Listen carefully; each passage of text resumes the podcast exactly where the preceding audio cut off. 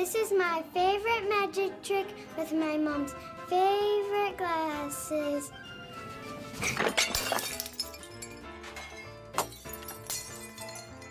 This is my favorite cake. These are my favorite tonsils. This is my favorite fish, Fluffy. This is my favorite spider, Tickles the Tarantula. Wake up, Fluffy. Where's my spider? You can have some when I'm done. This is my grandpa's favorite keychain. Blink if you can hear me. Please wake up! Today I bought my favorite new corn. This is my favorite ant farm.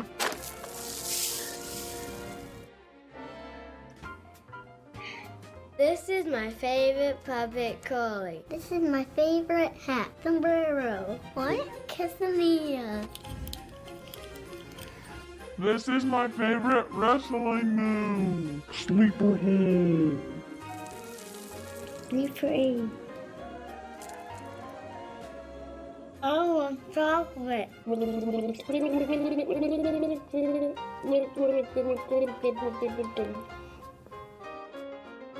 Body slam. Look at these guns. This is my favorite toy, my baby brother.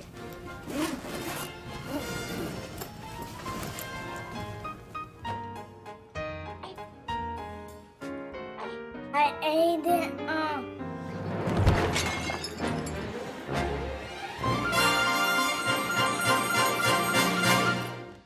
Well, welcome to First Methodist Mansfield. My name is David. I serve as one of the pastors here. And if you're here for the first time, we're delighted to have you as our guest in any of our worship venues this weekend. We're starting a new series, as you can probably tell, a series called Favorites. And we're playing on the idea that one of the things we love to do from a very early age is to talk about our favorites. I don't know if you looked forward to show and tell as a kid. I did. I thought that was the greatest day in elementary school when you could bring your new toy and show that off and see what everyone else had. And, you know, even today, I still like to talk about my favorites. If I find a new restaurant in town, for instance, that I love to tell people about. I won't do it right now, so I don't want to lose you for a little while. But I love that, and maybe you do too. You love talking about the things that are your favorite things. And so what we're going to do is we're going to bring that to the Scriptures. And what I'm going to share with you over the next 6 weeks are some of my favorite scriptures. Now, by favorites, let me tell you what I mean by that. I mean that the scriptures that for me in my life and my journey have been the most meaningful and the most transformational in terms of how I think about my life, what it means to be a person of faith, what it means to be in relationship with God. And in some of those instances, like today's scripture, what I'm going to share with you was really a turning point for me. It was when I began to understand faith in a whole new way from the scripture that I'm going to share with you today. But before I do, there's a few things I want to lift up to you. The first thing is GPS, also stands for Grow, Pray, Study. This is a guide that we produce each and every week. Inside GPS, you will find a scripture reading, a short scripture reading, and a short reflection that is meant to be a resource for you in your own personal devotion time. We believe that following Jesus is a lifelong process of growing in deeper love with God, with others, and in service to the world. And one of the ways that we grow in deeper love with God is we grow in love of His scriptures, and we want to give you some help in that. So if you've never done GPS, or if you were really good at it last spring, but over the summer you've been not as good as you want to be, you want to recommit to that practice, what I want you to know is over the next 6 weeks, the guide is really designed for someone who's starting for the first time or someone who's recommitting to that practice. And so if you are not currently doing this, you can pick one of these up on your way out. You can also sign up online, growpraystudy.org/subscribe, and it'll come to your email inbox every single day. Would love for you to join us in this journey. And then the last thing I want to lift up is as you leave worship today, if you'd like to pick up one of these cards, these are cards for teachers in the Mansfield community. They are cards for you to pray over to share a short little note, drop them in the mail to one of the teachers here in our community. We started this last week. We sent out thousands of cards. We've already gotten emails back from teachers who were so appreciative of the surprise blessing they got in their mailbox this week. And it just so happens that we have over 5,000 here in our community. So we have more cards, so please pick some up on your way out. So let's dive in today. I was not here last week. Pastor Johnny preached for you. I had the weekend off, which as a pastor, what you do when you have a weekend off is you take that opportunity to rest and relax and go visit other churches. So we're a little bit weird, but that's what I did last week. I went to 3 other churches, one to hear a friend of mine preach. 2 of them I went to because I knew that they were highly successful churches, churches that were growing fast, and pastors go to learn from that, to see was there anything we can learn from the success. So 2 of those churches are churches that I knew a lot about. I'd heard the pastor preach before, but I'd never been to that campus before. I'd never come to any of the services. I'd never entered into the building. I was a first-time guest, like some of you may be today. So I did last week what some of you may be doing today. And if that's you today, if you're here for the very first time, if you didn't know when to arrive, where to park, what door to go into, where the bathrooms were, how early you needed to get here, well, what we were going to be doing, if you're a first-time guest experiencing all that for the first time, I think you should pat yourself on the back. In fact, today you should go buy yourself some ice cream. Give yourselves a treat, because what you're doing is really hard. I have a profession that is centered in going to church. Like, that's pretty central to what I do. And yet, even for me to walk into a church for the very first time, it's kind of scary. You don't know what to do. You don't know how early to arrive. You don't know where to go. You don't know what to expect. It's brand new. No one knows who you are. You're wondering if you're kind of sticking out like a sore thumb because you've never been there before. It's an intimidating and it's an sometimes awkward experience to come for the very first time. The other thing that hit me last week while I was experiencing that was that not only is it just kind of awkward to do that for the first time, but there's some things that we do in church that from a first-time person's perspective, they're just a little bit weird. I mean, they're just weird. They're just not things that you do in other social settings. Like, for instance, all of our services today began with singing. Where else do you go in your life where they begin with singing? I mean, imagine if you went to work tomorrow and in the staff meeting they said, we're going to open with song.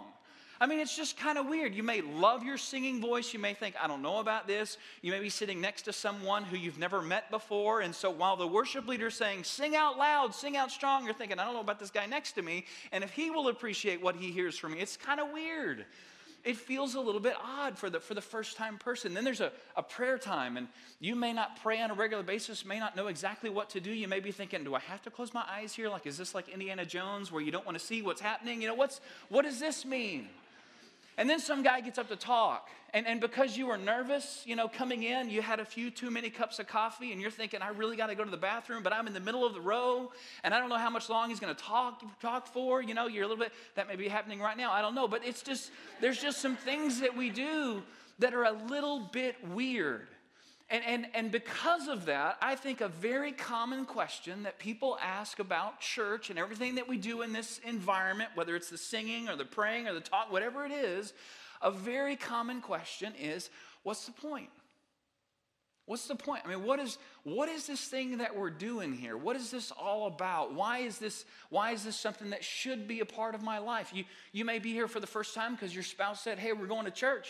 This is something we need to do, and you're here, and you're listening, and you're thinking, okay, but I don't know what the point is. What is the point? And I want to start by just saying this. I think that's a fair question. I think that's a fair question. What is the point? It's a question that I asked in my own life.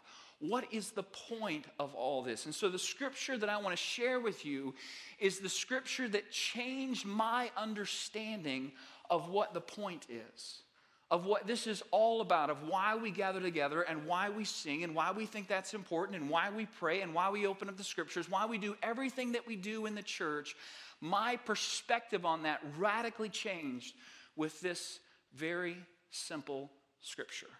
So to understand that, let me tell you a little bit of my story. I grew up going to church. My dad was the pastor, so you sort of didn't have an excuse. I mean, on these two hands, I could count the number of times as a kid I wasn't in church on the weekends. When I was growing up, there was three places that I was at all times. I was home, I was at school, or I was at church. I mean, that's all we did. That was my life. That was everything that I knew. If I wasn't at school, I was at home or after school.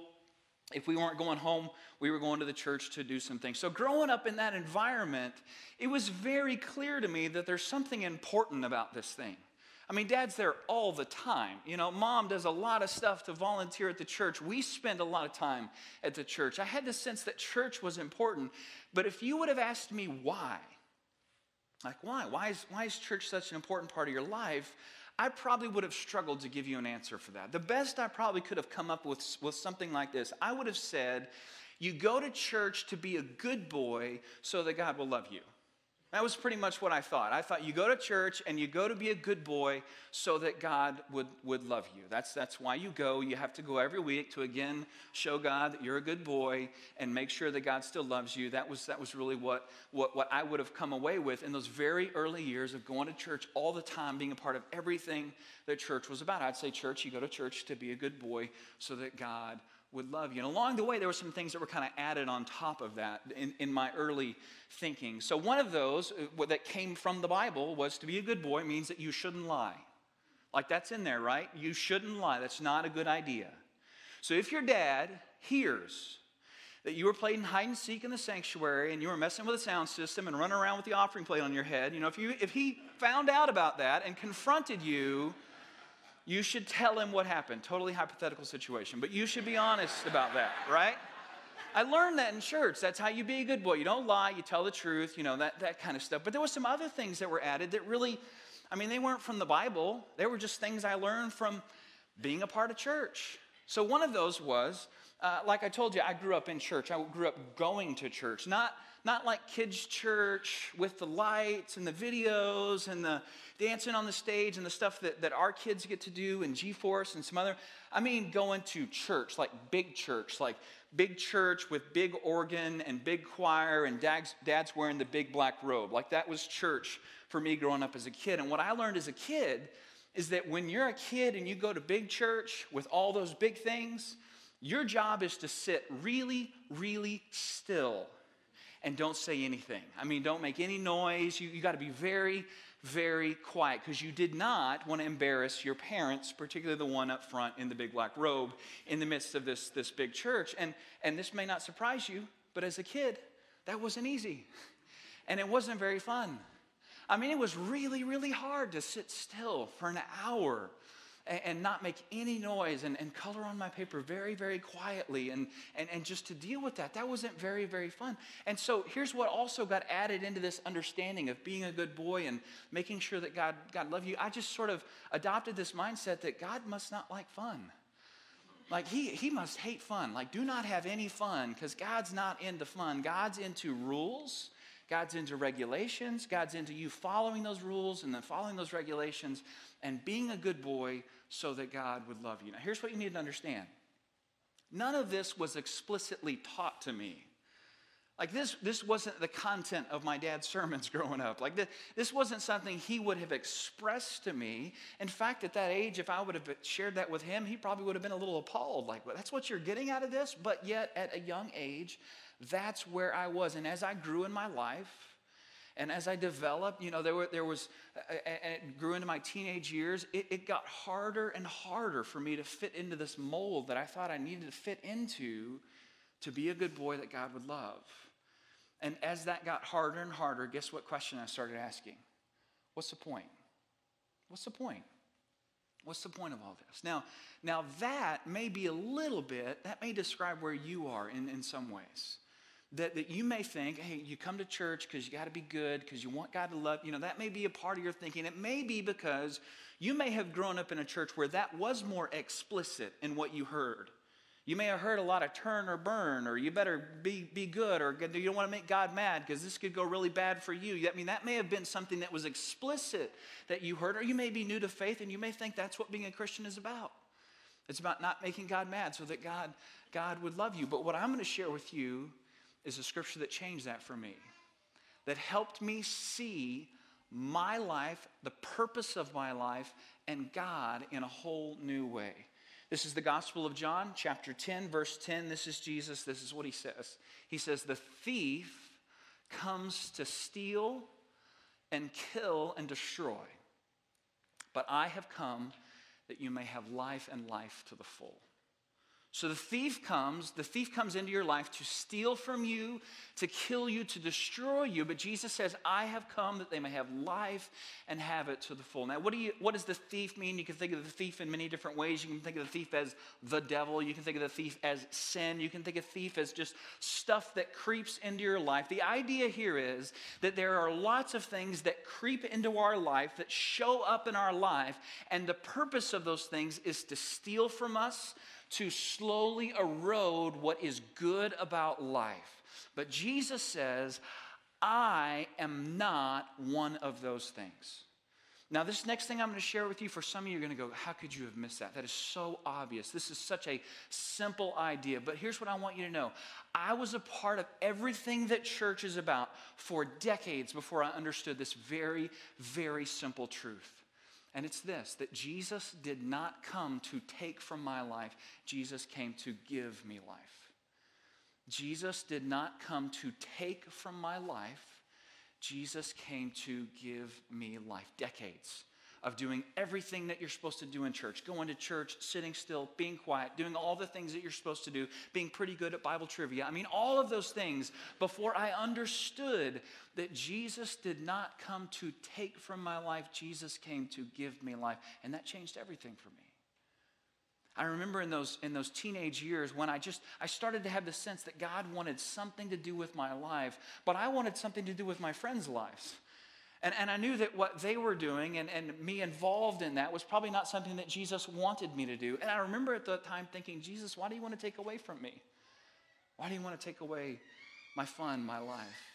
I remember later on when I had made a commitment to Christ, I said, I want to live as a follower of Jesus. And I started feeling that God might be calling me to be a pastor. And at first it was like, whoa, I know what that means.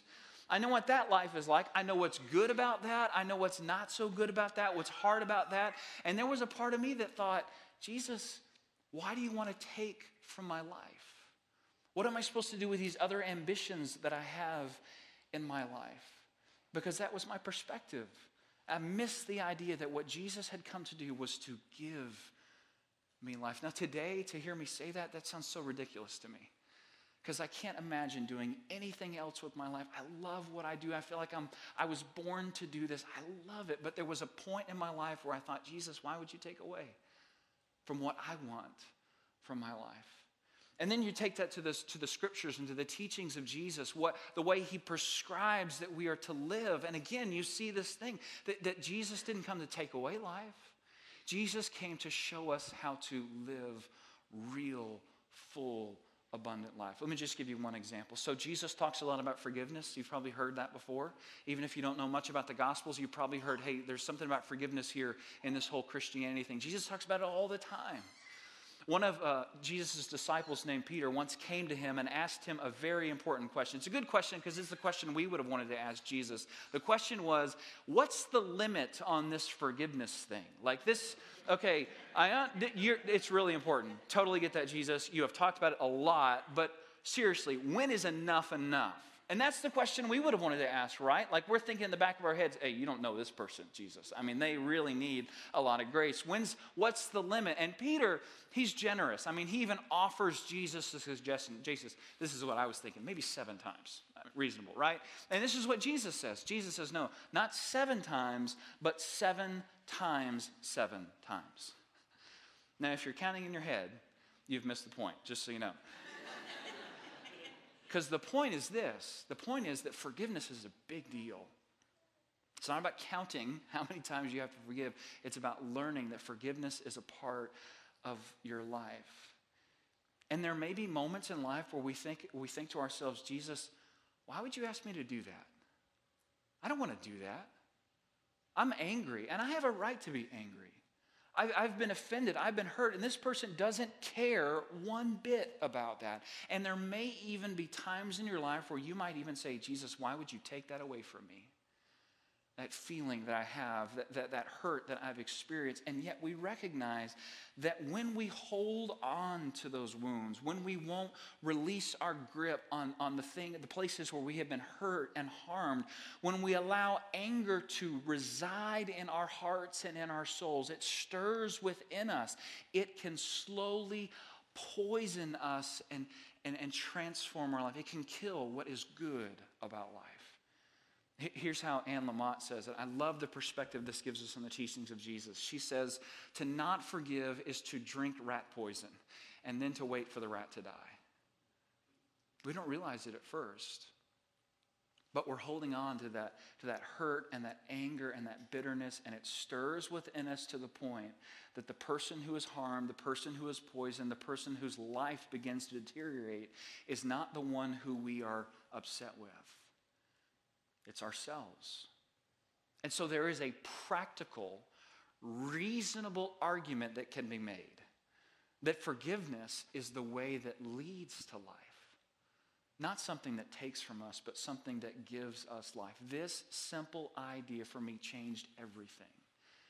It changed how I thought about the scriptures and what they were asking, the way in which they were asking me to live, and it changed the way I saw God. It changed everything for me. My wife and I have two kids. We have a daughter who just started fifth grade and a son who just started kindergarten. So in our house, we're in a year of transition. That's two new schools for us. Our daughter going to fifth grade, to the intermediate school, to middle school, and our son going to kindergarten, to the big school. And so far, a couple of weeks into it, I would have to say that the daughter is doing a lot better than the son. Like, she was excited about going to a new school. You know, there's all sorts of new things at fifth grade that makes her feel, you know, mature and old. You move classes and you have a locker and all sorts of cool stuff. And she's met some new friends. And the son's done pretty well, but he's kind of transitioning from wide open summer where you do whatever you want all day long to now you have to wake up early and go to school and listen to instructions and follow them and listen to your teacher and not fall out of your chair, you know, those kinds of things. And he's doing pretty good with everything except for falling out of the chair. We knew that was going to be an issue, but here's the deal. By the time the day is over, like, he's been at school all day long. He's done a pretty good job of listening to his teacher, of following directions, of staying in line, you know, doing all those things that they want him to do in school. By the time school is over, he's just done. I mean, like, if self-control is a muscle, his is exhausted at that point, you know? He's got nothing left, which has meant that over the last couple weeks, you know, the afternoon time into the evening has been a little bit of a struggle of listening to mom and dad and following instructions because he's just done. He's had it. He's got all that he can do of that throughout the day, and we've had some difficult nights because of that. But last week, we had a good one. I mean, it just went really, really bad. There was something that he wanted to do at the end of the day. And it was just downhill. He wasn't listening. You know, it was just not good. And so finally, mom said, "You're not going to be able to do that thing that you want to do before you go to bed." And that was it. The world crumbled. I mean, everything fell apart in his little 6-year-old mind. He had had enough.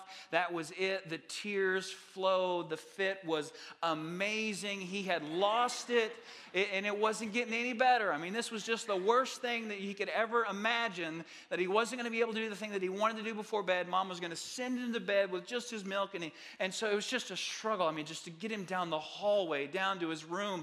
But you get him there. You get him finally calmed down a little bit, and he's there in his bed, and we went back in the living room. We just sat on the couch, just exhausted, like, oh, we love school, this is great, you know. And it was like 10 or 15 minutes of just kind of silence, just kind of, okay, both kids are in bed, we'll try again tomorrow, hope tomorrow is a better day. And about 15 minutes into this silence, he comes walking down the hallway, and he walks in the room, and he says, "I want to tell you something." And we're thinking, this is it. I mean, he's going to confess his sin. He's going to repent. You know, he's going to. This is what he chose to say. He said, "Mom, I just want you to know that I don't like your attitude."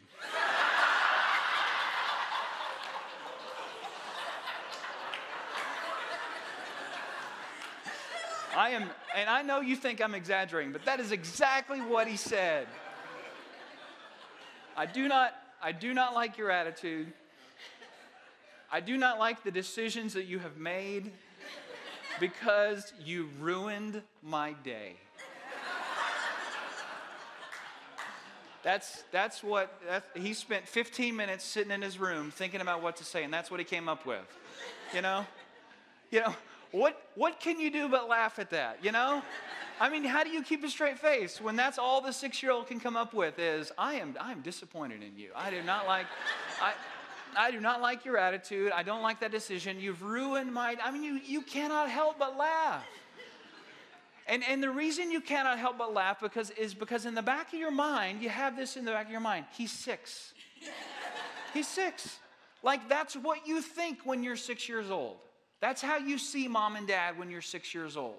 I mean, he doesn't understand why he can't have M&Ms for every meal. He doesn't understand why he can't drive the car. He doesn't understand why he can't set up a gymnastics arena in the middle of the living room. I mean, there's so many things he doesn't understand. He doesn't understand no. He doesn't understand why we're doing the things that we're doing. He doesn't understand because he's 6. And it would be unrealistic for us to expect that at 6 years old, he would understand why we're doing the things that we're doing and making the decisions that we make and responding to him the way that we are because he's 6 years. He doesn't get it. He doesn't get it. But one day we hope that he will. One day we hope that he will. One day we hope that he will understand what it means to be a parent. And what it means to spend an inordinate amount of energy every single day just worrying that he's okay. We're hoping that one day he will understand the perspective of a parent who wants nothing but the best for him, who looks at his life and looks at his future and is just hoping that we are doing the right things, that when we think about failure in this area of our life, I mean, it's just the worst thought in our minds that we would somehow fail him as a parent. And while we want to give him everything that he wants, I mean, you see that look, that face of, you want to just give him everything, but you know that's the pathway to disaster. So you're trying to make good decisions. You're trying to direct him in the right way. You're trying to do all these things from the perspective of a parent because you love him. You love him. And you hope that one day he will see that. One day he will understand that, because on that day when he sees it and he understands it, you know what he'll also know? He'll know how much we love him. He'll know how much we love him. He'll know what it means to be the parent who wants nothing but the best for him. And over the course of his life, parents who have done everything that they could do because they wanted to give to him. Now, if you're still asking, what's the point? If that's part of what you're going through, I think that's okay. I think it's a good question. It's a good question because at the very least, it pushes you to the more important question of how do you see God? Is God the parent who is eternally disappointed in you? Is God the parent whose expectations you can never live up to? Or is it possible that the perspective you have had on God might be a little bit off, and God may see you differently than you realized?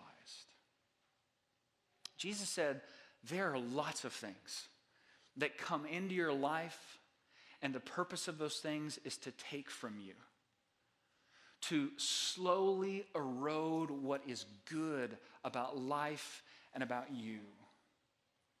But he says, I am not one of those things. Instead, out of love, I have come that you might have life. Let's pray.